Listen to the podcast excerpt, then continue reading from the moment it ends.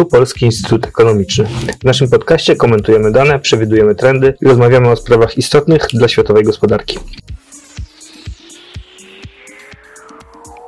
W dzisiejszym odcinku gościem jest Tomasz Włostowski, partner zarządzający kancelarii EU Strategies, zajmujący się międzynarodowym prawem handlowym. Porozmawiamy dziś o sankcjach nakładanych przez Zachód na Rosję i Białoruś, bo w najbliższych dniach minie rok od brutalnej rosyjskiej inwazji na Ukrainę, która sprawiła, że Rosja stała się państwem objętym największą ilością sankcji. Cały czas próbuje jednak omijać, więc zastanowimy się nad tym, jak to robi i co można zrobić, żeby poprawić funkcjonowanie reżimu sankcyjnego. Nazywam się Jan Strzelecki i zapraszam do słuchania. Dzień dobry. Dzień dobry panu, dzień dobry państwu. E, w zeszłym roku eksport z Unii Europejskiej spadł niemal o 44%, z Polski o 39%. Czy to jest dużo, czy mało pańskim zdaniem? No to jest sporo, oczywiście, że sporo. I są jednak państwa, gdzie ten e, spadek był mniejszy, a są takie państwa, które notują też wzrosty i e, to chyba coś pokazuje. Eksport z Turcji do Rosji wzrósł o 130%, o 70% z Armenii w 2020 roku. Nawiasem mówiąc, wzrastał też eksport z Unii Europejskiej, w tym z Polski do tych państw, co chyba pokazuje, że Rosja ciągle próbuje omijać sankcje, wciągając w to niektóre państwa, y, które pewnie czerpią z tego profity. Jak duża jest ta skala omijania sankcji? No na pewno jest duża, tylko musimy jakby odróżnić dwa tematy. Jeden jest tak, sankcje ewidentnie zakazują eksportu pewnych rzeczy do Rosji i zakazują importu pewnych rzeczy do Rosji. I tutaj sankcje mają bezpośredni wpływ na handel i taki był zamiar, tak? Ale mamy również trochę taki pośredni wpływ sankcji na handel, mianowicie w sytuacjach, gdzie banki są objęte sankcjami, gdzie są wyjęte z obrotu gospodarczego. Czasami nawet ten handel, który sankcje bezpośrednio go nie dotknęły, tak? czyli na przykład eksport substancji, których za eksport do Rosji nie jest zakazany, bądź import substancji z Rosji, których import nie jest zakazany, ten handel też jest trochę pośrednio, jest utrudniony jakby przez te sankcje, tak? dlatego że ciężej jest wysyłać pieniądze i dokonywać płatności, więc ten handel w zasadzie też dopuszczalny, on też powoli zostaje przesunięty z bezpośredniego jakby tego kanału do Rosji przez właśnie państwa trzecie, e, Turcję, Armenię e, i tak dalej, no ale jakby Unia Europejska i Zachód y, od początku wiedziała, że, ten, że obejście tych sankcji będzie, że będziemy musieli się z tym borykać. Y, troszkę, umówmy się, przymrożamy oczy trochę na to, co się dzieje i z Armenią, i z Turcją, dlatego, że mamy te swoje rozgrywki geopolityczne z tymi państwami, więc jakby widzimy, co się dzieje, z Kazachstanem również, jakby widzimy to, co się dzieje, staramy się troszkę to przykręcać, tą śrubę, ale też nie za bardzo, dlatego że chcemy te relacje z tymi państwami utrzymywać na, na dość dobrym poziomie. No i jest to właśnie wątek, który Pan poruszył, czyli wątek rosyjskiego eksportu, który no, przede wszystkim te sankcje uderzają chyba w rosyjską gospodarkę, eksport surowców energetycznych przede wszystkim. Rosja próbuje przekierować ten eksport z Unii Europejskiej, która była największym rynkiem zbytu dla tych surowców, do Chin i Indii. Te państwa stały się największymi odbiorcami rosyjskiej ropy. Nowym uderzeniem sankcyjnym w ostatnich dniach była pułapy na sprzedaż produktów ropopochodnych, które są właściwie trudniejsze dla Rosji, będą trudniejsze dla Rosji do przekierowania chyba, bo, bo Chiny i Indie same mają dosyć rozwinięty przemysł przetwórstwa ropy naftowej. Co pan w ogóle uważa o takim systemie, który zdaje się być modny, czyli tych pułapów cenowych, price capów, które są wprowadzane przez Zachód na Rosję? Czy to jest skuteczne? Krytycy mówią, że te, te pułapy cenowe są zbyt wysokie i że właściwie Rosja i tak może zarabiać na eksporcie. No tak, i znaczy krytycy jak to mówią, to mają absolutnie rację tak? Dlatego, że wydaje mi się, musimy to być brutalnie szczerzy. Taki był cel tych pułapów. Znaczy, jeżeli spojrzymy na historię, skąd się te pułapy wzięły, jak zostały skonstruowane i jak to się rozwijało w czasie, no ewidentnym jest to, że pierwotne pomysły Unii Europejskiej były takie, żeby wprowadzić całkowity, jakby całkowite embargo, całkowity zakaz handlu. Natomiast tak naprawdę po interwencji Amerykanów te zakazy zostały przekute w te pułapy cenowe. Idea stojąca za tymi pułapami była taka, żeby no, z jednej strony trochę ograniczyć wpływy do budżetu, budżetu Rosji, e, a z drugiej strony, żeby jednak nie zabierać tego towaru z rynków światowych. I tutaj główna idea jest taka, no, że Amerykanie, którzy no, mają jakieś takie zobowiązania, wydaje się globalne, zapewnienia pewnej stabilizacji globalnej na rynkach energetycznych. Również pamiętajmy o tym, że, że ten pierwszy pułap pojawił się przed tymi wyborami połówkowymi w Stanach, więc administracji amerykańskiej zależało na tym, żeby nie wywołać żadnego szoku w cenach ropy. Idea była taka, że ta ropa rosyjska ma płynąć na rynki światowe, produkty petrochemiczne, ropopochodne też mają płynąć na rynki światowe. Chodziło tylko o to, żeby Rosjanie nie zarabiali za dużo na nich, owszem, w tej chwili te pułapy są ustawione jak na jakby nasze postrzeganie sprawy trochę za wysoko, ale pamiętajmy, że te ceny się będą, tych produktów będą y, się zmieniały w funkcji czasu, więc to, co dzisiaj się okaże ceną, okazuje się ceną wysoką, no za, za, za tydzień, dwa, za miesiąc może się okazać ceną bardzo niską w zasadzie, a proces zmieniania tych pułapów cenowych, jak pokazują nasze doświadczenia, jest taki prosty, tak, bo musimy mieć jednomyślność w Radzie, którą czasami trudno jest uzyskać, więc ja bym jeszcze wstrzymał z tą oceną, czy te pułapy są ustawione za wysoko względem cen rynkowych Czyli założenia ewentualnej zmiany pułapów rewizji to jest tylko decyzja polityczna Rady, tak? To, czy to jest jakoś rozpisane też na jakieś momenty, kiedy ta taka ocena skuteczności będzie następowała? Kiedy no to jest, jest ten moment, kiedy można się będzie nad tym zastanowić? To, to jest fascynujący temat, tak? Dlatego, że pierwotnie pierwsza zmiana pułapu cenowego na ropę miała być już w styczniu i, i tutaj rząd polski, nie tylko polski, ale również Litwy, państw bałtyckich oczekiwał, że już w styczniu będziemy mieli pierwsze modyfikacje tego pułapu. Pamiętajmy, że ten pułap w zasadzie przy każdej rewizji miał spadać o kilka procent względem cen rynkowych i tego też oczekiwaliśmy. Natomiast okazało się w ostatniej rewizji pułapu, kiedy nakładany był pierwszy pułap na ceny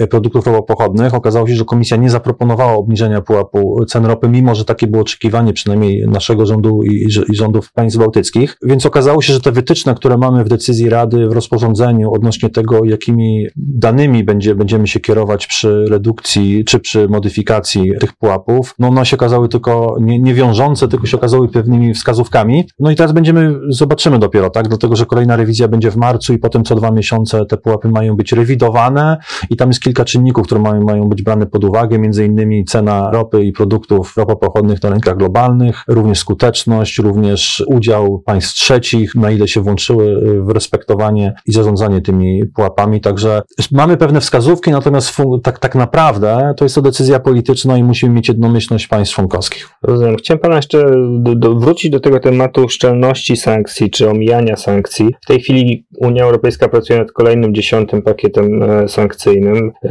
rocznicowym. Smutna rocznica rosyjskiej inwazji nastąpi w najbliższych dniach. E, prawdopodobnie zostanie ogłoszony ten, ten pakiet według komisji, propozycji komisji, którą opisało polityką, mniej więcej ma zawierać 130 nowych nazwisk, ale też takie propozycje jak umieszczenie tam osób, które są powiązane z działaniami wojennymi Rosji. Chodzi o Mali i Iran. Też firmę żeglugową z siedzibą w Dubaju, która jest podejrzana o pomaganie Rosji w obchodzeniu sankcji na eksport ropy. I to są takie przykłady różnych firm w państwach trzecich, które właśnie pomagały w omijaniu sankcji. E, czy to jest dobry kierunek? Bo część krytyki europejskich sankcji polegała na tym, że w odróżnieniu od sankcji amerykańskich nie mają one założonego mechanizmu sankcji wtórnych, secondary sanctions, które obejmowałyby podmioty, które jakoś tam współpracują z podmiotami objętymi sankcjami, podmiotami trzecich. Czy to jest jakieś przełamanie Unii Europejskiej do wprowadzania takiego mechanizmu, któremu część państw członkowskich było niechętnych ze względu na różne historyczne doświadczenia i dysputy z, ze Stanami Zjednoczonymi przede wszystkim. Chyba no, na pewno jest tak, że Unia Europejska w zasadzie od dekad była bardzo przeciwna tym sankcjom wtórnym, dlatego że to przysięga historycznie e, tych sankcji amerykańskich na Kubę i, i na Iran, gdy te sankcje amerykańskie głównie właśnie dotyczyły, uderzały tak, firmy europejskie, które inwestowały na Kubie które, które handlowały z Iranem, więc, więc jest pewna historyczna niechęć Unii Europejskiej do tych sankcji wtórnych. Unia zarzucała Stanom jakby ekstraterytorialne stosowanie swoich sankcji, więc wydaje mi się, że Unia na pewno będzie bardzo ostrożnie w tym kierunku podążać. Natomiast oczywiście pewne kroki zostały już wykonane. Tak? Wiemy, że została stworzona jakby nowa podstawa obejmowania sankcjami firm w państwach trzecich i właśnie jedną z takich podstaw jest ułatwianie firmom europejskim obchodzenie sankcji, tak? Czyli w zasadzie podstawa prawna, żeby uderzyć na przykład w tą firmę w Dubaju, tak? Że ona pomaga firmom europejskim wchodzenia sankcji. Mamy już to, jakby tą podstawę prawną żeśmy stworzyli. No, ja jestem trochę sceptyczny, na ile komisja faktycznie za, zaproponuje i na ile będziemy mieli jednomyślność wśród państw członkowskich, bo pamiętajmy, że y, na koniec w tych wszystkich pomysłach mamy ten tekst polityczny, tak? To czy uda się wszystkie państwa członkowskie zebrać wokół tej idei, żeby te sankcje nałożyć? Na pewno w dziesiątym pakiecie sankcji, bo to już widzieliśmy, mieliśmy różne przecieki, na pewno niektóre firmy irańskie są jakby może nie objęte sankcjami bezpośrednio, ale zostały dodane do listy firm, do których się trudniej jakby eksportuje przedmioty podwójnego zastosowania e, i o potencjalnym zastosowaniu zbrojeniów C. Natomiast myślę, że, że to pytanie jest bardzo słusznie zadane, dlatego że wydaje się, jeżeli trochę spojrzymy na sankcje europejskie na Rosję z takiego wysokiego poziomu, to powoli kończą się pomysły, tak? To znaczy obłożyliśmy już główne sektory, tam możemy oczywiście dodawać nowe przedmioty, nowe substancje do listy e, substancji, których nie możemy importować, bądź których nie możemy eksportować. Natomiast widać, że powoli wyczerpują się pomysły i tak naprawdę tym dużym tematem, i to też wynika z tego pierwszego pańskiego pytania, jest, czy uda nam się też te sankcje uszczelnić i przede wszystkim, czy uda się uszczelnić ten przemyt, tak? Ten przemyt, który przechodzi, eksport europejski, który jednak trafia do Rosji, to widzimy, przecież widzieliśmy zdjęcia różnych dronów zestrzelonych, gdzie były części europejskie, więc widać, że Rosjanie nadal, no, nadal produkują sprzęt zbrojeniowy, więc jednak te części, które miały tam nie trafiać, nadal trafiają. Teraz jest pytanie jak, no i wiemy jak, bo wiemy, że to trafia przez państwa trzecie, więc teraz będziemy musieli faktycznie powoli e, przykręcać te śruby eksportu europejskiego do państw trzecich, z których ten eksport potem trafia na rynek rosyjski, no i w drugą stronę, tak, czyli ten import z Rosji, który nie powinien do Unii Europejskiej trafiać, jednak trafia przez państwa trzecie. I ten import będziemy musieli też powoli e, ograniczać i rozliczać firmy, które w tym, w tym biorą udział. I tutaj chciałem jeszcze podkreślić, że to nie tyle, bo to oczywiście wymaga sankcjonowania może firm w państwach trzecich i państw trzecich jako takich, ale pamiętajmy, że bardzo często głównym aktorem w tym wszystkim są jednak firmy europejskie, tak? Czyli importer europejski, który importuje towar rosyjski z Turcji, no on wie przecież, że ten towar najprawdopodobniej jest przecież zakazany, wie, że go importuje z Turcji i wie skąd on się w Turcji znalazł, więc i to samo europejscy eksporterzy, którzy nagle widzą wielkie zainteresowanie swoimi produktami w Armenii, w Kazachstanie, no też wiedzą tak naprawdę skąd się to zainteresowanie wzięło, więc y, to nie jest do końca tak, że nie mamy tutaj w Unii Europejskiej podmiotów, wobec których możemy y, te sankcje stosować trochę ostrzej i których działaniom możemy się trochę bardziej przyglądać. Jest też ten aspekt sankcji personalnych polegających na mrożeniu majątków. Tutaj chciałem Pana zapytać o taki praktyczny aspekt tego, bo obserwujemy sobie w ostatnich tygodniach, no w ogóle właściwie od początku, kiedy te sankcje taką masowo zaczęły być nakładane na rosyjskich oligarchów i biznesmenów, próby mm, tych oligarchów jakiegoś jednak zarządzania tym swoim majątkiem w państwach europejskich. Jak wygląda praktyczny aspekt tego, kiedy Oleg Deripaska w tej chwili próbuje przed austriackim sądem odzyskać wpływ na posiadane przedsiębiorstwa, no to, to widać, że to jest jakaś próba wpływu, ale w praktyce jak wygląda wpływ takiego objętego sankcjami oligarchy na majątek, który podlega zamrożeniu na mocy decyzji Komisji Europejskiej? I pan ten temat jest szalenie skomplikowany. Tak, dlatego, że w ogóle to pojęcie zamrożenia aktywów, ono brzmi tak bardzo konkretnie, natomiast ono bardzo niejasne, tak, bo y, z jednej strony na poziomie europejskim te aktywa osób wpisanych do tego załącznika w legislacji europejskiej są zamrożone, ale nie tylko jego aktywa, ale również aktywa, które on kontroluje, bądź których jest właścicielem, bądź z którymi jest związany. Natomiast co to oznacza w, w porządku prawnym poszczególnych państw członkowskich, trochę zależy od prawa tego państwa członkowskiego. W niektórych potrzebujemy decyzje sądu, w niektórych mamy decyzje administracyjne, a do tego jeszcze one są zamrożone z mocy prawa. I teraz w każdym państwie członkowskim w zasadzie organy tego państwa determinują, czy uważają, że, ak, że dana firma, czy że dane, dane aktywa są faktycznie przez niego kontrolowane, czy są z nim jakoś powiązane.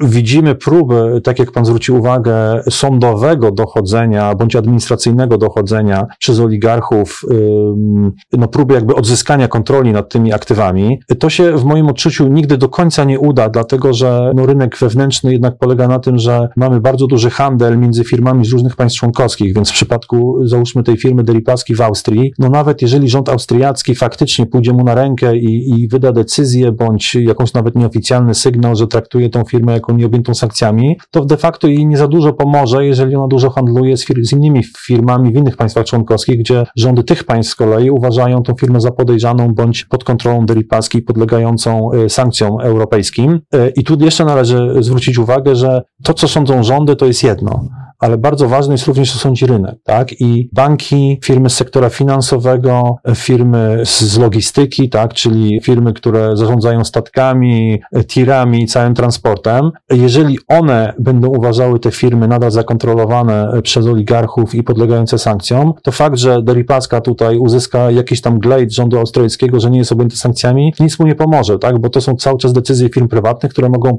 mimo tego, że on ma jakiś list od rządu austriackiego, mogą powiedzieć, OK, rozumiemy, że w Austrii jesteś traktowany tak, ale my na przykład jesteśmy firmą polską, bądź firmą niemiecką, bądź firmą, nie wiem, z Czech, która z kolei ma kredyty w banku amerykańskim i my w związku z tym, że mamy kredyty w banku amerykańskim, czy w, czy w dużym banku europejskim, musimy przestrzegać sankcji bardzo, bardzo restriktywnie i w związku z tym po prostu nie zaryzykujemy relacji z tobą, bo okej, okay, masz list od rządu austriackiego, ale my nie jesteśmy pewni, czy on został poprawnie wydany, a ponadto my podlegamy nie jurysdykcji rządu austriackiego, tylko innego rządu i można to spojrzeć inaczej. Więc zmierzam do tego, że te próby w poszczególnych państwach członkowskich, one mogą oczywiście poskutkować jakimiś sygnałami, że dana firma na przykład nie jest do końca kontrolowana przez tego oligarchę, ale wydaje mi się, że ona jakoś zasadniczo nie zmieni całego układu w Unii Europejskiej, gdzie te firmy zawsze będą no, troszkę podejrzane i zawsze będą się spotykać z pewną niechęcią, dopóki ich właściciel będzie pozostawał na liście podmiotów objętych sankcjami. A jak pan patrzy na tą perspektywę, która na początku była podnoszona chyba przez polski rząd jako pierwszy, czyli wykorzystania zamrożonego rosyjskiego majątku, przede wszystkim majątku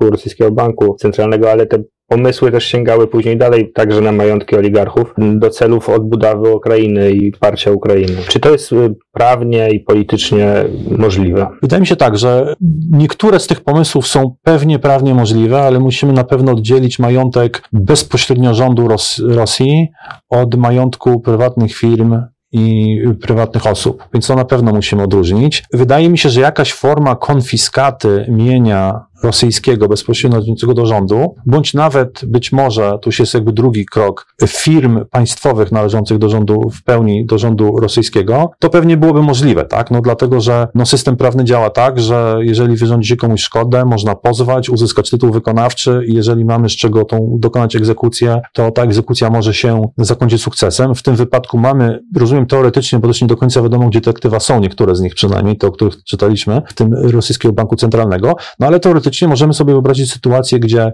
rząd ukraiński uzyskuje jakiś tytuł wykonawczy przeciwko rządowi Rosji, który nie ulega wątpliwości e, dokonał e, strasznych zniszczeń na terytorium Ukrainy i jeżeli uzyska taki tytuł wykonawczy, to wydaje mi się, że nie będzie problemu w tym, żeby dokonać egzekucji z rządu, z majątku bezpośrednio należącego do rządu Rosji. Oczywiście problemem będzie uzyskanie tego tytułu wykonawczego, no bo ciężko jest jednemu rządowi pozwać drugi rząd w sądzie jakiegoś państwa, więc tutaj, tutaj mamy pewną zagadkę, ale tutaj według mnie jest coś, co Unia Europejska mogłaby rozwiązać, tak? To znaczy stworzyć utworzyć przykład, trybunał. utworzyć trybunał na mocy prawa europejskiego, przyznać Ukraińcom prawo złożenia takiego pozwu i jak zapadnie wyrok w systemie prawnym unijnym dokonać egzekucji. To jest jedna historia, tak? Natomiast dokonywać egzekucji z majątków osób prywatnych i firm prywatnych no już jest ciężej, tak? Dlatego, że ciężej byłoby powiązać te osoby ze stratami, które i ze zniszczeniem, które się dzieje na Ukrainie, bo musimy pamiętać, że jakby kryterium wpisania kogoś na listę sankcji nie jest aż tak bardzo wysokie, tak? Jeżeli spojrzymy na tą listę sankcji Mamy tam już prawie 1500 osób, mamy tam prawie chyba 200 podmiotów w tym momencie. Jeżeli spojrzymy powody, dla których te osoby są wpisane, no niektóre wiążą się bezpośrednio z wojną, ale niektóre wiążą się z wojną ze zniszczeniem tylko w sposób bardzo, bardzo pośredni i w związku z tym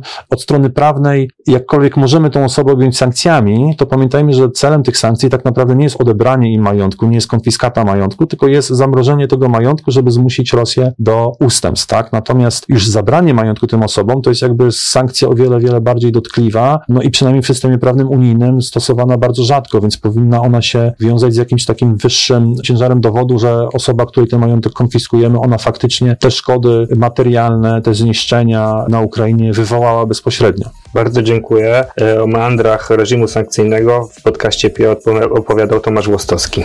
Dziękuję bardzo.